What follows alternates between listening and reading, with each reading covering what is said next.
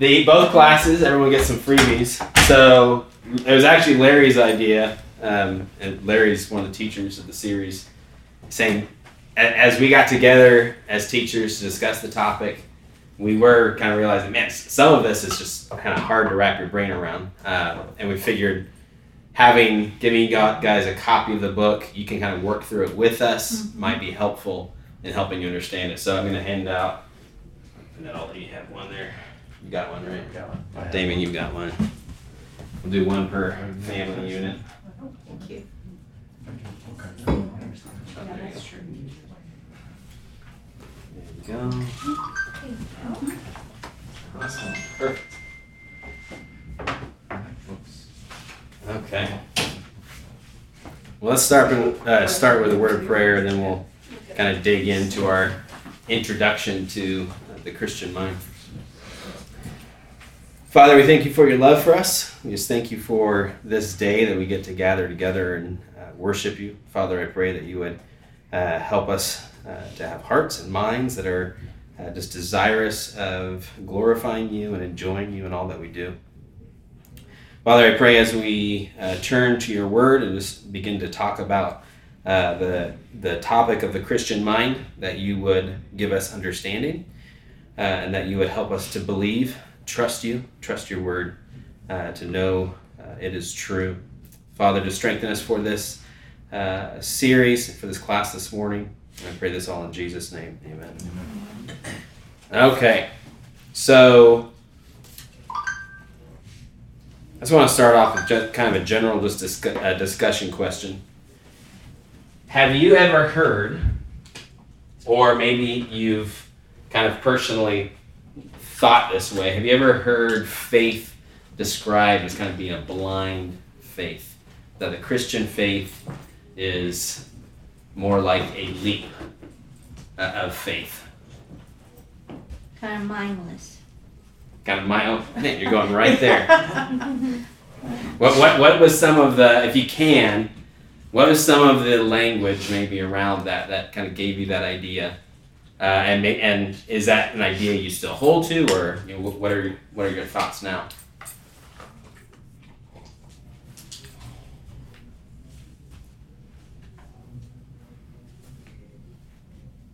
Oh, like blind faith of not being able to see and kind of that image of, you know, you're, you're walking down a dark, the path is dark. You, know, you, you just kind of blindly following, mm-hmm. basically. You, you, you don't know, you just trust it.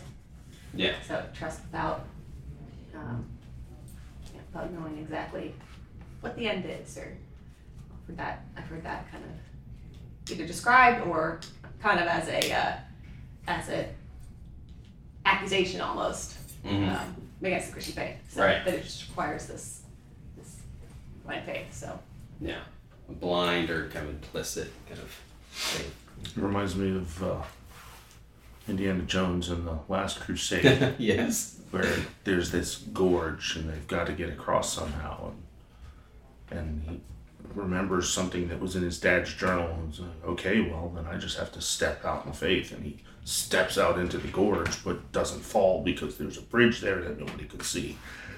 That's not. That's totally stupid. I mean, you don't jump into a gorge, right? You've got to use your brain. Um, blind faith. Uh, if we had no proof of the existence of God, and then yet we believed, that would be blind faith. But the heavens declare the, the glory of God the firmament displays his handiwork. We know that there's a God. Everybody knows that there's a God, a la Romans 6, uh, a la Romans one mm-hmm. You know, and so the idea that anyone comes to faith without using their intellect, um, enlightened by the Holy Spirit, of course, uh, brought to life by the Holy Spirit, um, without that intellect, we would not be able to have uh, a faith that God is looking for, which is those to worship Him in spirit and in truth. Popular culture and science is sophisticated, right? Mm-hmm. And so they uh, they have reasoned their way through, uh, you know, the things of life, and uh, you know they've basically proven that there there isn't God. So to to fall back on some ancient old book that was written by people, you know, like you got to be pretty dumb to do that. Yeah. Whether that's the yeah, in our on the the Tuesday evening men's study, you're talking we've talked about religion and revelation, scripture, and in the discussion on religion, there's that idea that because because there's pain and suffering in the world, man invented religion to help him cope with these with the pain and suffering of life. But the the reality of it, as Damien said in Romans one, no, God created the heavens and the earth. God created man, and from the very beginning of time, He has been made known, and that's why there's religion. But you, I, I remember my uh, my dad was a Trekkie, and part of the the Star Trek idea is they are now in this place, like Josh is talking about. They are so advanced that religion in, it no longer exists mm-hmm. because they figured it all out and they no longer need this crutch called religion. So thank you, Gene Roddenberry, but you're wrong. That's you know that's blasphemy. yeah, it's like that's wrong. But that's exactly right. It's this whole idea that you you can through through knowledge and intellect get past the crutch of religion and faith. We're we're asked, we're talking about like our experiences um, in hearing faith described as a blind faith. So we've talked kind of about that leap into the dark. Um, Damien talked about Indiana Jones take, taking uh, this this kind of step out into the gorge, right? Anything else? I think it would not be surprising, even from some scripture, you could get, kind of get to the idea that it's blind faith. I mean, eleven, you know, uh, Hebrews eleven one. Now, faith is the assurance of things hoped for, uh, the conviction of things not seen. I mean, if you don't see it, it's kind of blind. I, I realize, you know, theoretically, like, it, uh, for for it is by that, for by it the people of old received their uh, commendation by faith. We understand that the universe was created by the word of God, so that what is seen was not made out of things uh, that are visible. So you can kind of get that idea Mm-hmm. even from scripture if you, yeah, I can see how people could come Yeah. up with that. So it's not like even in my background, hearing some of that language of of faith being blind, faith being like a trust fall, where you know don't look back, but just fall back and we'll catch you, sort of thing. It's kind of like what faith is. That it's not founded out of nothing. There's there's some language that I think is misunderstood in Scripture. It's kind of what the series is going to be talking about. That get, can give us that idea of of a blind faith. Anything else? When I think of it, it's, I guess it's more akin to trust. Mm-hmm. And there's a lot of things that, which, which also mean it goes against our natural instinct. So first time I went uh, rappelling, my natural instinct was to grab the wall, not lean back and trust the equipment. Or when I went to um, physician, racing heartbeat, and all this other stuff, and I really thought it was one thing, and it was like, mm, it's strep throat. Trusted what he had to say, even though I wasn't really sure. I'm like, sure, it's something else. I'm gonna be back in a couple days. That's what it was. But there's a lot of things where I think I know, but I have to go against what I think and trust something different. Even when you you screw up and you have to apologize to your wife, it's not necessarily what you want to do, Mm-hmm. but if you believe that that's the way that you repair a relationship, regardless if you want to or not, trust it, and then later you find out maybe part of it worked Yeah. or it did work. I'm gonna try to say this quickly. I watched something recently by one of the, you know, pastors that we'd all listened to, and he was talking about fall, how the serpent came in with that, with that suggestion. Um, you know, did God really say? And the the way he said God was not the Yahweh way.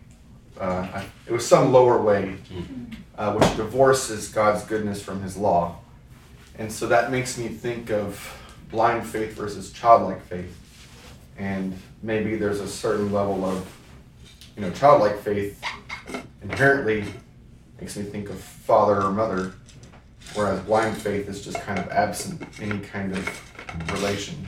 Yeah. Uh, so it puts, in my mind at least, uh, it puts the person that possesses blind faith opposite of some like unknowable, far off, cold or whatever deity. Yeah. And it is interesting hearing, you know, like Ron, as you're talking about trust and just the, the conversation here is, you know, and, and if we think about when we first believed, generally speaking, you know, you know, faith comes by hearing, hearing by the word of God. We hear the word of God and we think, yes, I believe that that is true. But that's about it. It's that chi- kind of childlike faith.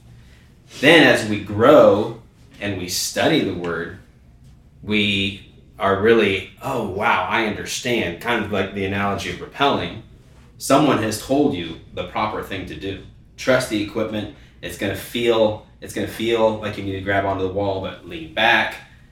And yet your first reaction is to go with your instinct and grab the wall. Absolutely terrifying. Right. But then you lean back and you're like, oh, what John said is absolutely true. The equipment's got me.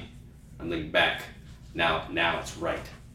So as we grow in our faith and we study the Word and we and we see as this as the series is going to look at as we see even how the Word of God proves itself to be true in creation and uh, just the the way that all the parts work together and uh, the way that is spoken of things to come and that those things happen we understand and that that trust is is built up.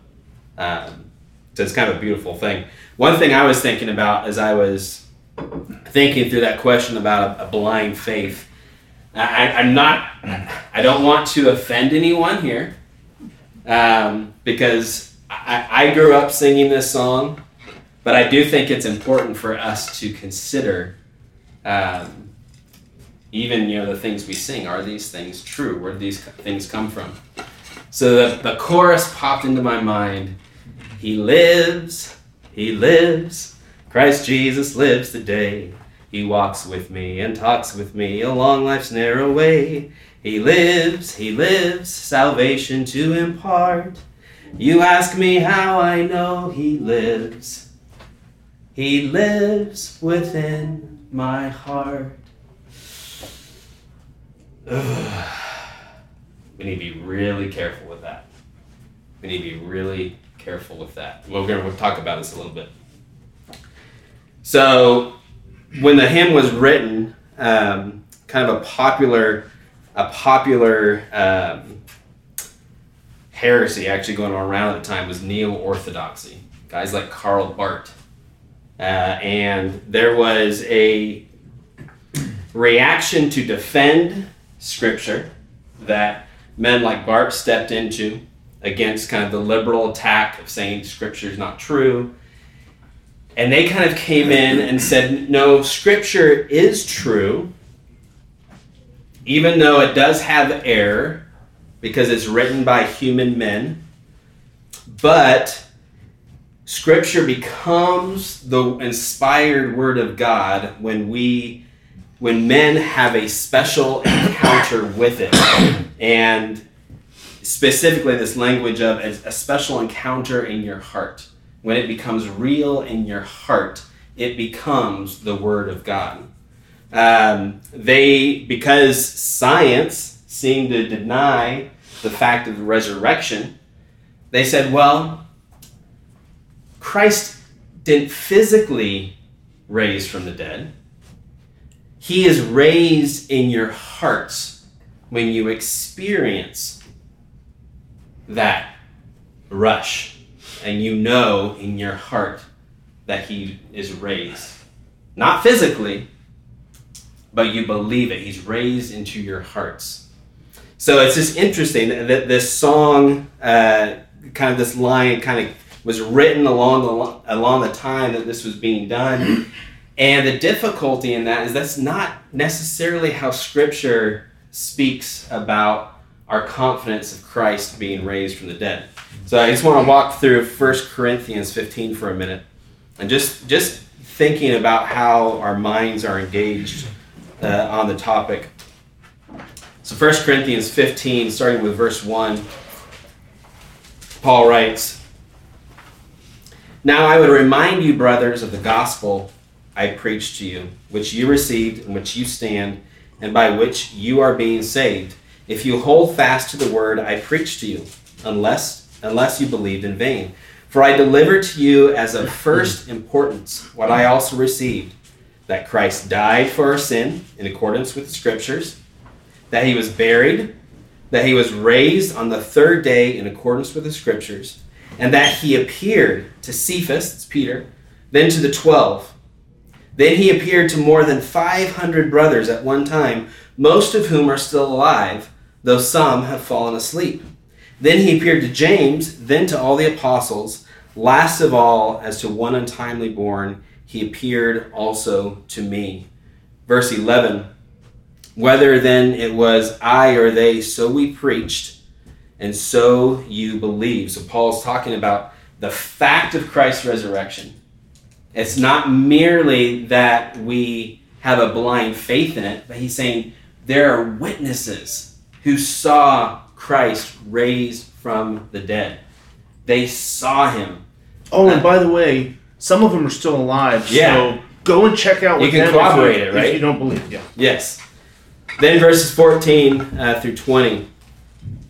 And if Christ has not been raised, then our preaching is in vain, and your faith is in vain. When we are even found to be misrepresenting God, because we testified about God that He raised Christ, whom He did, whom He did not raise, if it is true that the dead are not raised.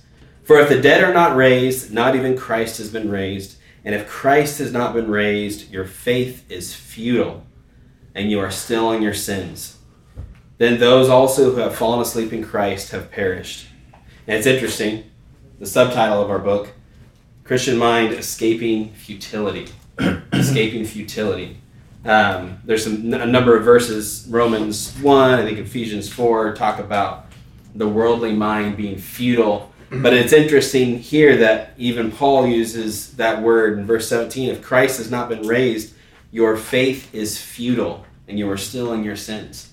Really connecting there this the fact of Christ's resurrection and our faith founded in this fact, even though we are so far removed, and I can no longer go to someone who uh, can tell me in front of me it's corroborated. But guess what?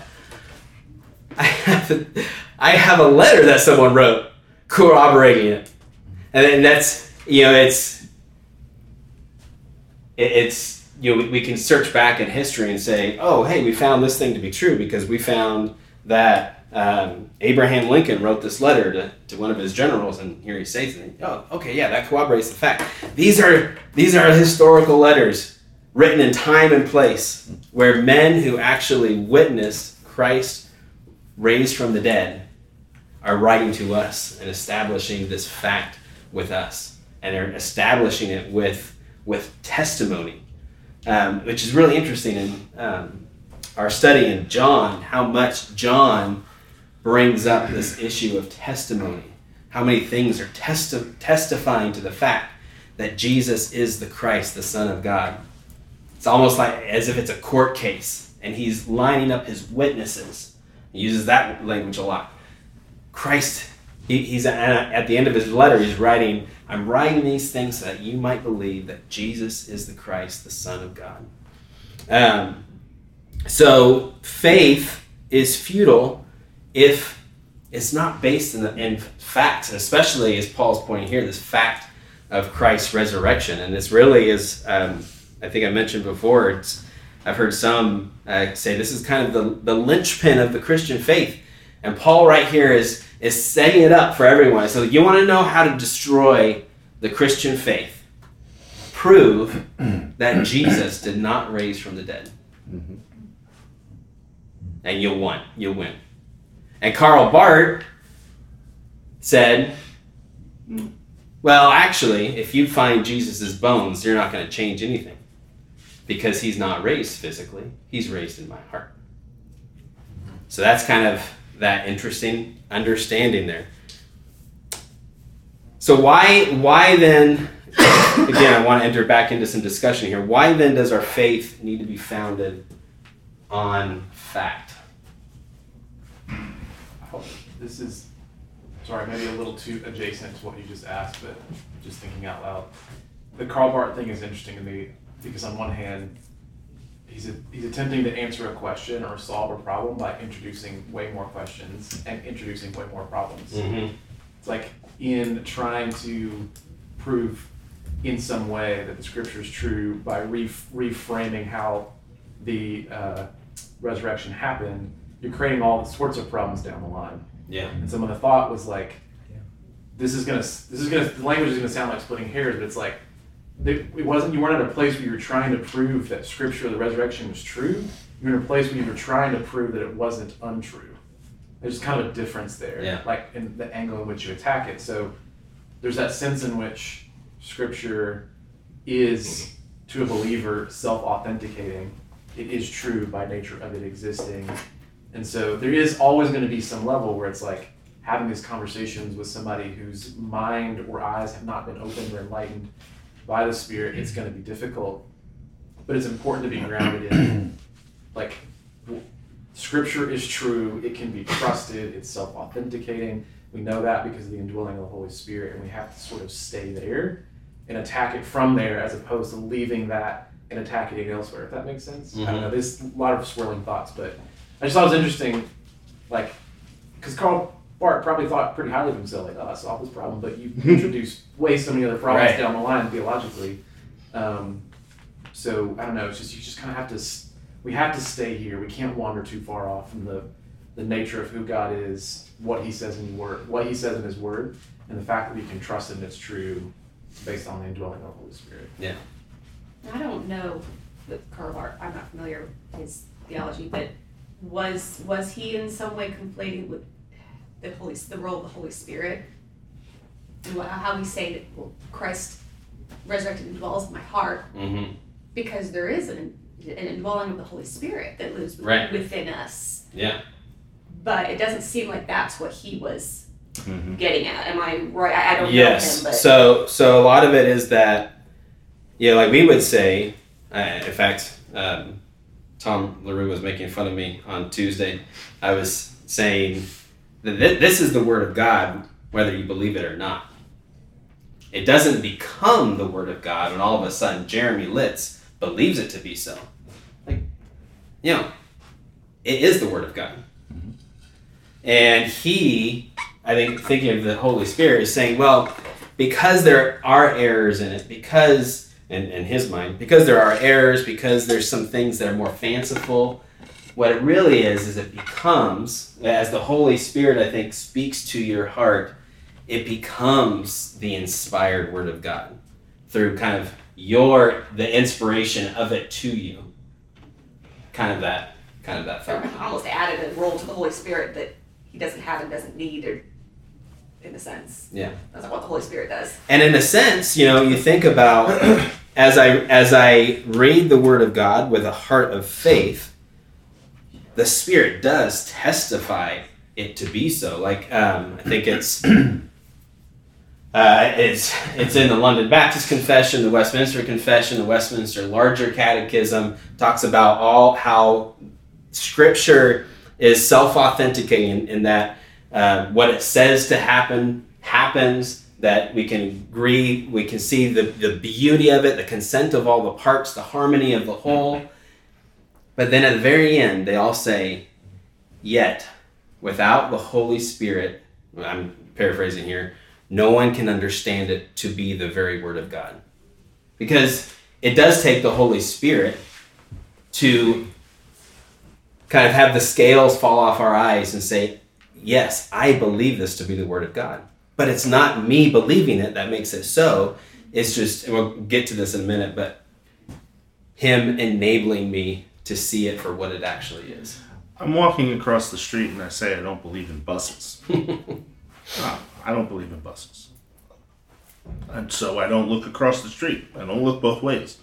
The bus is coming and I'm going to get hit by it. Doesn't matter whether I believe in it or not. Now, okay, the scales have been pulled from my eyes and the bus is coming and I step out of the way because I now believe in buses.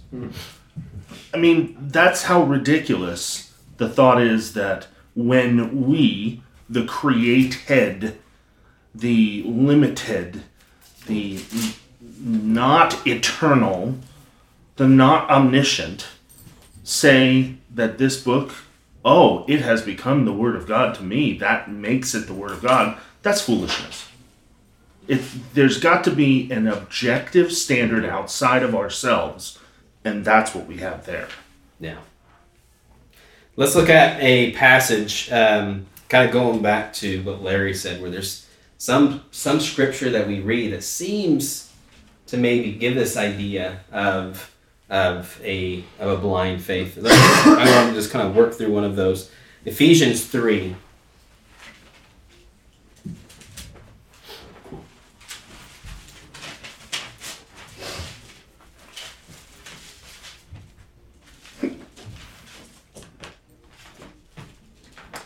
Make sure I'm.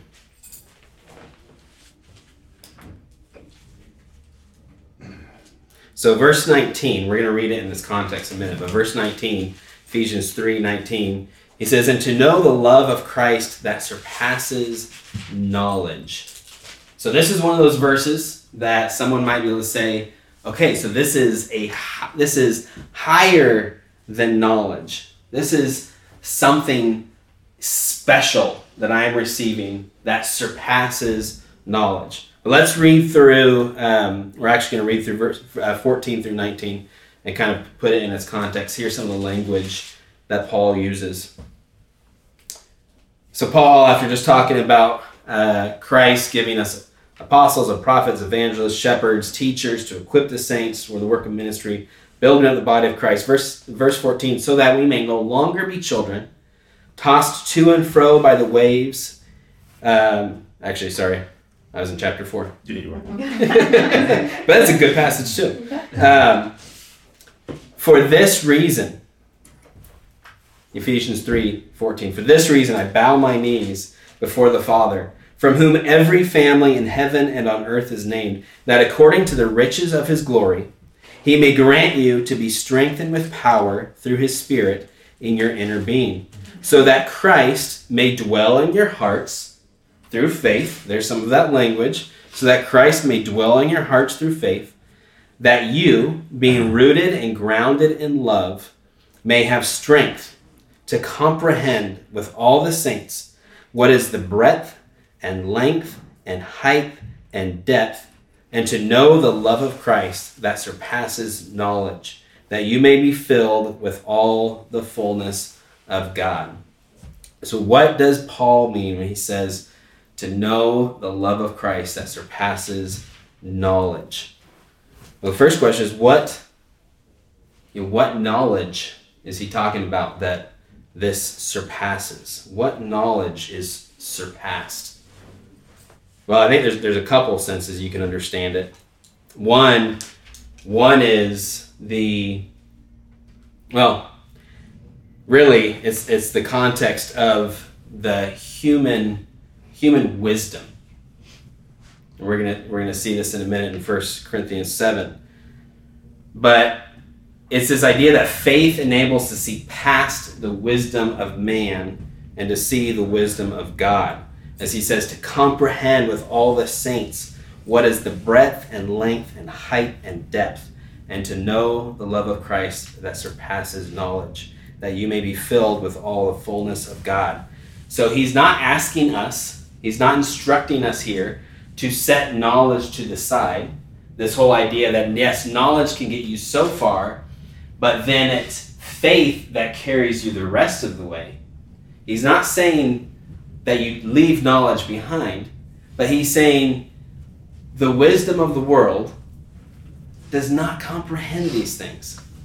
The wisdom of the world does not comprehend uh, the height and depth of all the, the riches of God. But it's through faith that we are then enabled to understand. And he actually uses the word to know. We are in, in, enabled to know all these things imperfectly. And guess what? Even in eternity is going to be perfect in the sense that it won't be wrong, but we will always be learning because we are still finite creatures in the presence of an infinite God. So we will always be learning, which is beautiful, kind of mind blowing, but beautiful. You know, the, the whole image of sitting on a, cl- on a cloud playing a harp.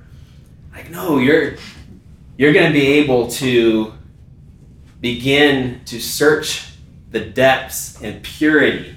Like I, the what we know to be true will be true, but it's still not the fullness of it in a sense. It, it's gonna be it's gonna be wonderful. But the very the very thing is that even now we are being called to know this so that we may be filled with all the fullness of God. So this beautiful this beautiful language, but the the idea that we would that knowledge can get us so far and then a a mindless faith takes us the rest of the way really leads us into the danger of of mysticism. Mm-hmm. um, it's this idea that faith must kick in give you a kind of a deeper experience um, than than what you can uh, have just reading the word. But faith uh, th- this is kind of the point of the book in a sense but faith actually bears the fruit of renewing our minds so we can truly, like though imperfectly, know God. Faith gives us, as I said, the scales fall off our eyes. We are able to begin to understand. Um, 1 Corinthians 1, I think this is very, it, it's beautifully seen in the, in the idea of Christ coming as our Savior because it does not make sense to the mind of the lost. 1 Corinthians 1 17. We're going to read into chapter 2 just a little bit. For Christ did not send me, Paul's writing here, for Christ did not send me to baptize, but to preach the gospel, and not with words of eloquent wisdom, lest the cross of Christ be emptied of its power. For the word of the cross is folly to those who are perishing but to us who are being saved, it is the power of God. For it is written, I will destroy the wisdom of the wise, and the discernment of the discerning I will thwart. Where is the one who is wise? Where is the scribe? Where is the debater of this age? Has not God made foolish the wisdom of the world? For since in the wisdom of God, the world did not know God through wisdom, it pleased God through the folly of what we preach to save those who believe.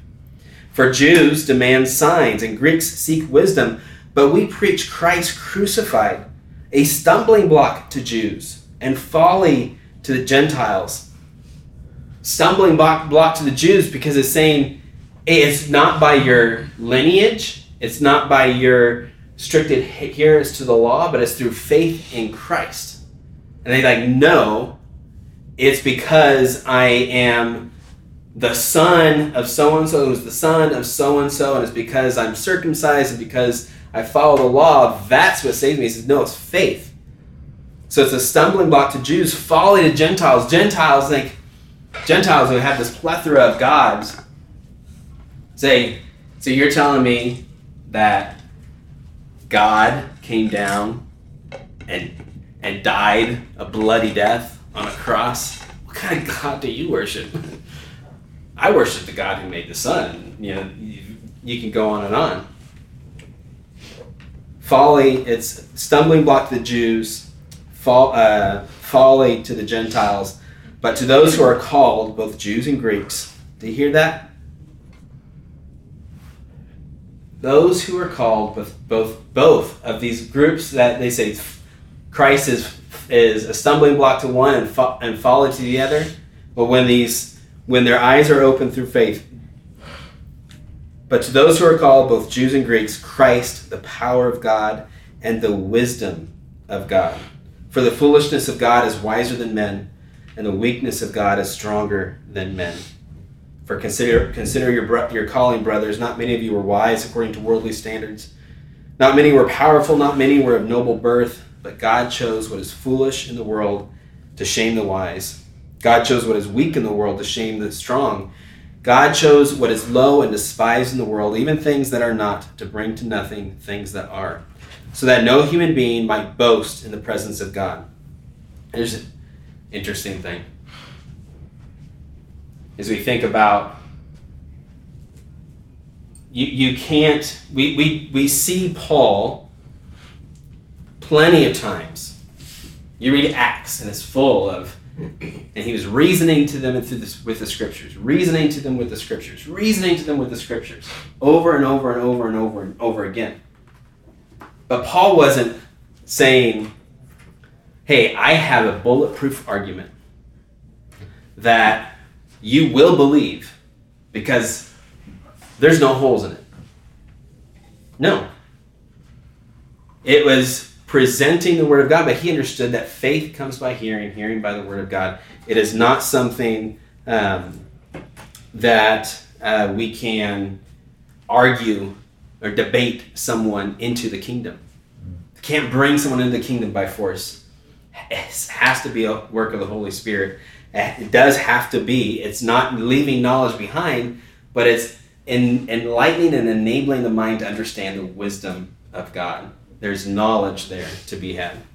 Um, continue on verse 30. And because of him, the pres- uh, because of him, you are in Christ Jesus, who became to us wisdom from God, righteousness and sanctification and redemption, so that, as it is written, let the one who boasts boast in the Lord. And when I came to you, brothers, did I did uh, and when I and I, when I came to you, brothers, did not come proclaiming to you the testimony of God with lofty speech or wisdom, for I decided to know nothing among you except Jesus Christ and Him crucified. And I was with you in weakness and in fear and much trembling. And my speech and my message were not in plausible words of wisdom, but in demonstration of the Spirit and of power, so that your faith might not rest in the wisdom of men, but in the power of God much of the issue that the Corinthian church had this huge issue of being puffed up. Whether it was the um, the uh, gifts of tongues and prophecy, things like this, they were puffed up in all these areas. And one of these areas they adopted from the, the Gentile world, the Greek world, is this puffed up with knowledge you know, this is uh, like Paul, Paul speaking um, at the at on Mars Hill. You know, I think it says something to the effect of you know, pe- people like to hear you know the wise men come and, and, and speak. It's kind of their their pastime of the day wasn't the baseball game, but going to hear philosophers and people you know uh, wax eloquent about about any topic. And the Corinthian church is kind of falling into this. Like, wow, we love wisdom for wis- wisdom's sake. And Paul saying, because of that, I came to you, not speaking the wisdom of the world, not, not speaking in, in how your philosophers are going to speak to you. I realized you, you needed to hear about Jesus Christ and Him crucified. Nothing else. I decided to know nothing among you except Jesus Christ and Him crucified, so that your faith might not rest in the wisdom of men, but in the power of God. Again, just continue to drill it in. It's not that knowledge or wisdom is left behind, but it's that the wisdom of man is left behind, that you may know the wisdom of God. Um, you can just think of like a planning committee going to the Corinthians and they're like, Paul, these guys really like the wisdom and stuff. What you ought to do is really think through how to like give this gospel like with some big words and stuff. They're gonna love that. Yes. And and what that what that verse is showing us is that if he were to do something like that, right, then it's maybe it's the way Paul spoke, or it's it's the fact that the person listening knew big enough words to, to get it, right? And I think that's kind of maybe what it's the wisdom, or, it rests in the power of God. Yeah. No, that's a great way to think about it. If if uh, Paul would have hired a marketing agency, like help me to go into Corinth with the best message that's going to be here, that's what they would have told him. Well, this is what normally happens. This gathers a crowd. This excites the people. So yeah, go in there with your big words, phrase your sentences well. I mean, kind of poetically and all these. We're gonna we're gonna give you a, a really polished message. Wouldn't that be akin to some lights in a fog machine? For, Yeah. Right. the uh, like a smoke machine and stuff like that. Yep. Yeah. It reminds me of uh, like the 80s, 90s, early aughts. Um, probably more 80s and 90s. The, the creation versus evolution, this creation side was big. It was a big, in, at least in my small sphere of like you know Christian homeschooler, conservative Christian. That was kind of the big argument of the day was uh, creationism versus evolution, and there were. Um, you know, there were debates and talks, so you, you know, get a panel, and you'd have this side and that side, and you know, it, it just reminded me of that. Like, how futile is that? That we're going to win people. What was the point of that? We're going to win people to Christ by arguing for creation, this this science versus this science of the day. Yeah. And there, there very well may be people who their eyes are are open to, to see, oh, wow, it was created. But the whole point is, leaving it at that, people aren't saved by believing that God created the world in six days. It's kind of logic people over to Christ. Right. People are saved by believing that Jesus Christ came and lived the life of perfect righteousness and obedience that you and I could never live and died the death that you and I deserve. That's what people need to hear. And that Christ did it so perfectly that he raised from the dead three days later. He ascended on high, and we have a perfect mediator, a perfect high priest, even now. And that- that's what people need to hear. Yeah, it, it is. I, I know the the heart behind it is to get people there, Yeah. But you can get so lost Mhm. sometimes That's why I think in the, the, trouble, the, the risk there and the danger is getting lost in the weeds of the Yes. intellectualism right. um, and not right, getting to the, what Paul is talking about. Um, so I think Paul could have held his own. Why he was a Pharisee. He probably he knew all the big words. He could have held his own. He could have gone to the debate and debated the minds of the day, but he, that's what he was saying, right? But that's he did debate on Mars Hill Yeah. and you know and used their own Their own language, yeah. their own language and their own authors and their own poets against them. So he definitely could could have held that. his own. yeah, maybe that side of it. Yeah, but not to the Corinthians. They he, Yeah. they didn't need that. They needed to hear that Christ would save them from their sins. The uh, author of the book that you, y'all have, I'll give you guys before I forget. Copy for you guys. And you have one. Um, he says, even though this truth and its access are unique, they are not irrational. Paul says the natural person does not accept the things of the Spirit of God, but because they are beyond reason, uh, not because they are beyond reason, but because they do not originate in a proud human philosophy. Right. Faith in the gospel is not an irrational leap, but a posture of humility. Just because we cannot see all of it does not mean it is untrue. The Christian mind understands this. For the sake of time, I just want to walk through some examples of uh, two extremes in the church. One, I think kind of built around this mysticism, is an anti intellectualism. Like, no, we don't need to employ the intellect because this is a blind leap of faith. You don't, you, if you rest in knowledge, well, that's wrong. You just need to have more of this blind faith that we talked about. But then the other danger is intellectualism, where we think we are, in, a sense, like the, the Corinthian church, puffed up with knowledge. We're, so let's talk about those a little bit. One, one danger in the, of uh, uh, one way this shows up, the anti-intellectualism in the church, is what I put, what I phrase as church for the sake of churchiness. There's a lot of people who um, go to church simply for the experience of church. I go to church because I think it's helpful simply just to raise a good family. I go to church because I like the um, camaraderie that I can have with people. I go to church because I like the songs that are sing- that are sung. They make me feel good. I go to church for all these other reasons, and yet Christ is left out of all of it. Um, it's so yeah, it's the kind of church for the sake of churchiness.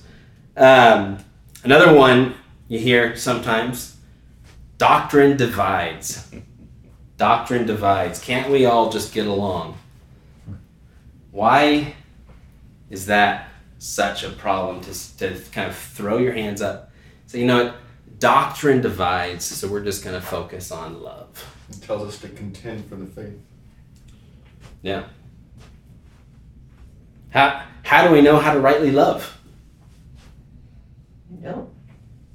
And, and the only way we know is by searching the Word of God Mm-hmm. and, and the doctrine withheld held in it, right? There, there is a purpose to what is true. Uh, we were, uh, Courtney and Melinda and I were just having a conversation last night just about um, the. Uh, now my, my mind just drew a blank. It was a good conversation. Anabaptist. Which conversation? but uh, it's kind of contending for the truth, like Josh just said. Why we can we can get to these places and say, why does that really matter? Because can't we just get along? It's like, well, should we ever have that attitude toward God's word?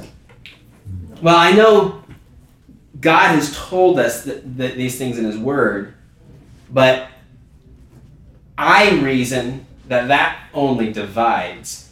So I'm going to set God's Word aside for the sake of unity.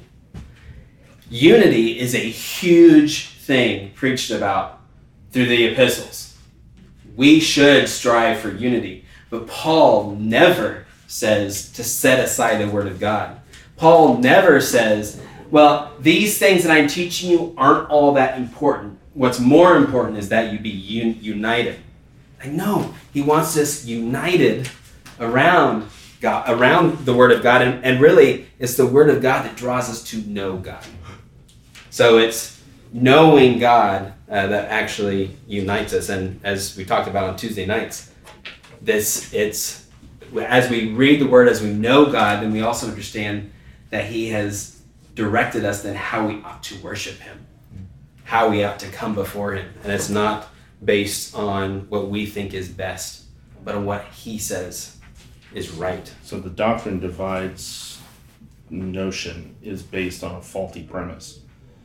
Um, that knowledge, that uh, that doctrine is all doctrine is equal, and in terms of weight. But we already know, based upon classes that we've had, that we have different levels of agreement on doctrine. There are there are primary things that everyone must believe in order for us to say that we have true fellowship together. And then we have other things that, well, they're not that important, right? And even Paul says, let those of us who are mature think in this way, and if in anything you think otherwise, God will reveal that to you mm-hmm. also. Only let us hold true to what we have attained. So the the idea that all doctrine must be held to that's the faulty premise. And that's why it divides because if we get all puffed up in our own gnosis our own knowledge that's when we start pushing people away. That's when we start interfering with the unity of the body. But when you have the right understanding that there are certain doctrines that must be adhered to and others let's just have grace with each other that's when you you are able to maintain the unity even though some people may be mature and some people may not be. Yeah. because it's not us it's not our responsibility to mature those people it's the holy spirit's responsibility. And the holy spirit even here god will reveal that to you also. Yeah. i'm not going to fight with you to make sure you believe every little teeny tiny doctrine that i have. I'm going to leave that to god. I'm going to tell you what's necessary to know and that's the Christ and Him crucified. Yeah. And And. I think the distinction there is, you know, something like justification. How are we justified? That's a really big issue. Mm-hmm. Paul stepped into this whole world with Peter, right, in front of Mhm. everyone, rebuked him for for going back to the Jews and uh, ignoring just how he was eating his meal just the other day to to appease them.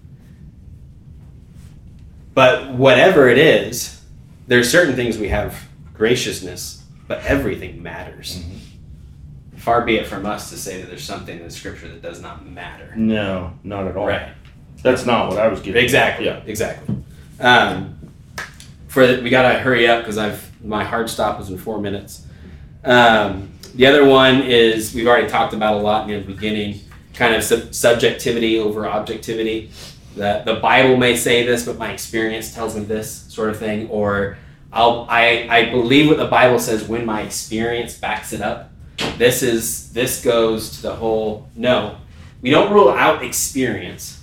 I don't rule that out fully, but your faith has to be founded in something bigger than your experience. Our faith is founded on Christ. Um, the danger then of intellectualism in the church, just a couple um, quick passages just to kind of give us a general idea of this, and I'll just read it, read us, read them for us. Noisy gongs and such. Yes. Well, Ma- Matthew 23, and then we'll go there. But Matthew 23, and, and Paul, uh, Christ speaking to the Pharisees, i- it's kind of getting into this the religious m- minutia, but also uh, I, I think it can be very easily applied to having a knowledge that pops up. He says, well, uh, Matthew 23, 23, Woe to you, scribes and Pharisees, hypocrites, for you tithe mint and dill and cumin, and have neglected the weightier matters of the law, justice and mercy and faithfulness. These you ought to have done without neglecting the others. You blind guides, stringing out a net and swallowing a camel. Kind of going back to what we were just saying. Um, if we have, if you we allow our intellect to be puffed up, and we are forgetting the weightier matters of the law, then it's what good? What good is it? I, I would I would even uh, probably argue that it's not true knowledge. You're applying more of your, your human wisdom rather than God's. And then, uh, as uh, Danny just mentioned, 1 Corinthians 13, 13, uh, 13 2, and if I have prophetic powers and understand all mysteries and all knowledge, and if I have all faith so as to remove mountains but have not love, I am nothing. So there is a there is a danger, I would say, of the anti-intellectualism and the intellectualism. Our church probably struggles more against falling into that intellectualism category. We have to be careful that we aren't uh, don't puff up our knowledge for knowledge's sake. Our Tuesday evening study with the men I said at the outset, I think I've tried to remind us throughout, is our study of systematic theology is that we can know God. And that ought to result in a love for God and love for neighbor. Because if it doesn't, then we really need to check ourselves. We're likely um, trying to learn uh, just for learning's sake. Um, No, I think it's related to what you're talking about, but something that I don't know for myself that I was very. There's a lot of things about just growing up. Emotion was like chaotic, so it was confusing. So love Spock, logic. That was like a way to get through things. Um, but even he in Star Trek realized that there was more than logic, and so I was just was thinking of even when with the word mind, which this isn't particular, but it's like people use um, Michelle was talking about debates. It's about logic and gotchas. It's not even a conversation. So you're not even searching for knowledge. It's more about it's a, a it's a debate. It's a war, um, and there's winner and a loser. So there's not there's no conversation there. But the other part is that um, there's people who understand emotion and can't explain it, but they get it, and that is important too. Mhm. And I was just thinking, Jesus said that you need to love the Lord with all your heart, your soul, and your mind. Mhm. And when you talk about experience, I think all of those are important in terms of when we refer to knowledge. I think we can have a bias and think of knowledge as some sort of facts or arguments or logic or, well, I, you know, Jesus did exist and there's proof of that. It's like, yeah, but there's also the, the experience counts to some degree and the emotion behind it and just your soul, wherever that fits in. So I guess I just I'm saying that when we're talking, we have to be careful. I think of what bias we're using to make our point, Mhm. and not discounting somebody else's point who might be more from the heart, as opposed from the mind. Or it's like I, I don't know that it's either one of these. I can just it just it seems correct, like it's from their soul somewhere. They can't even explain it. Yeah, and I would just say that as they study the word, as they mature, there is a a more a fuller picture is is is brought in, where there is more of that understanding of oh, there actually were witnesses of the resurrection. There there is a full understanding where it does does grow beyond mere experience, but at the same time, this is kind of the point. One one of the points of the class is specifically looking at the mind, but I think we can be so myopic that we that we view our redemption as just kind of very particular. But we are being renewed in the whole man, so much so that even our physical body will be raised from the dead and and be made perfect to dwell in the new heavens and the new earth. So we are being renewed. Uh, Romans 12 says, I appeal to you, therefore, brothers, by the mercies of God, to present your bodies as a living sacrifice, holy and acceptable to God, which is your spiritual worship. Do not be conformed to this world, but be transformed by the renewal of your mind, that by testing you may discern what is the will of God, what is good and acceptable and perfect. Our minds, among with every part of ourselves, is being renewed. We are more and more being transformed into the image of Christ. We need to end there because I still went past my hard cutoff. Josh, will you mind praying too? Uh, sure. Or no, I don't mind. um, Heavenly Father, we just thank you for our time together and uh, for men like Jeremy that prepare faithfully to bring us such, um, I don't know, enjoyable and God honoring teaching, Father. Uh, we pray that you would bless that teaching in our lives uh, and draw us ever, ever more toward you and uh, help us to keep the cross firmly in sight, Father. And pray for the sermon today. Really looking forward to more John. In Christ's name I pray. Amen. Amen.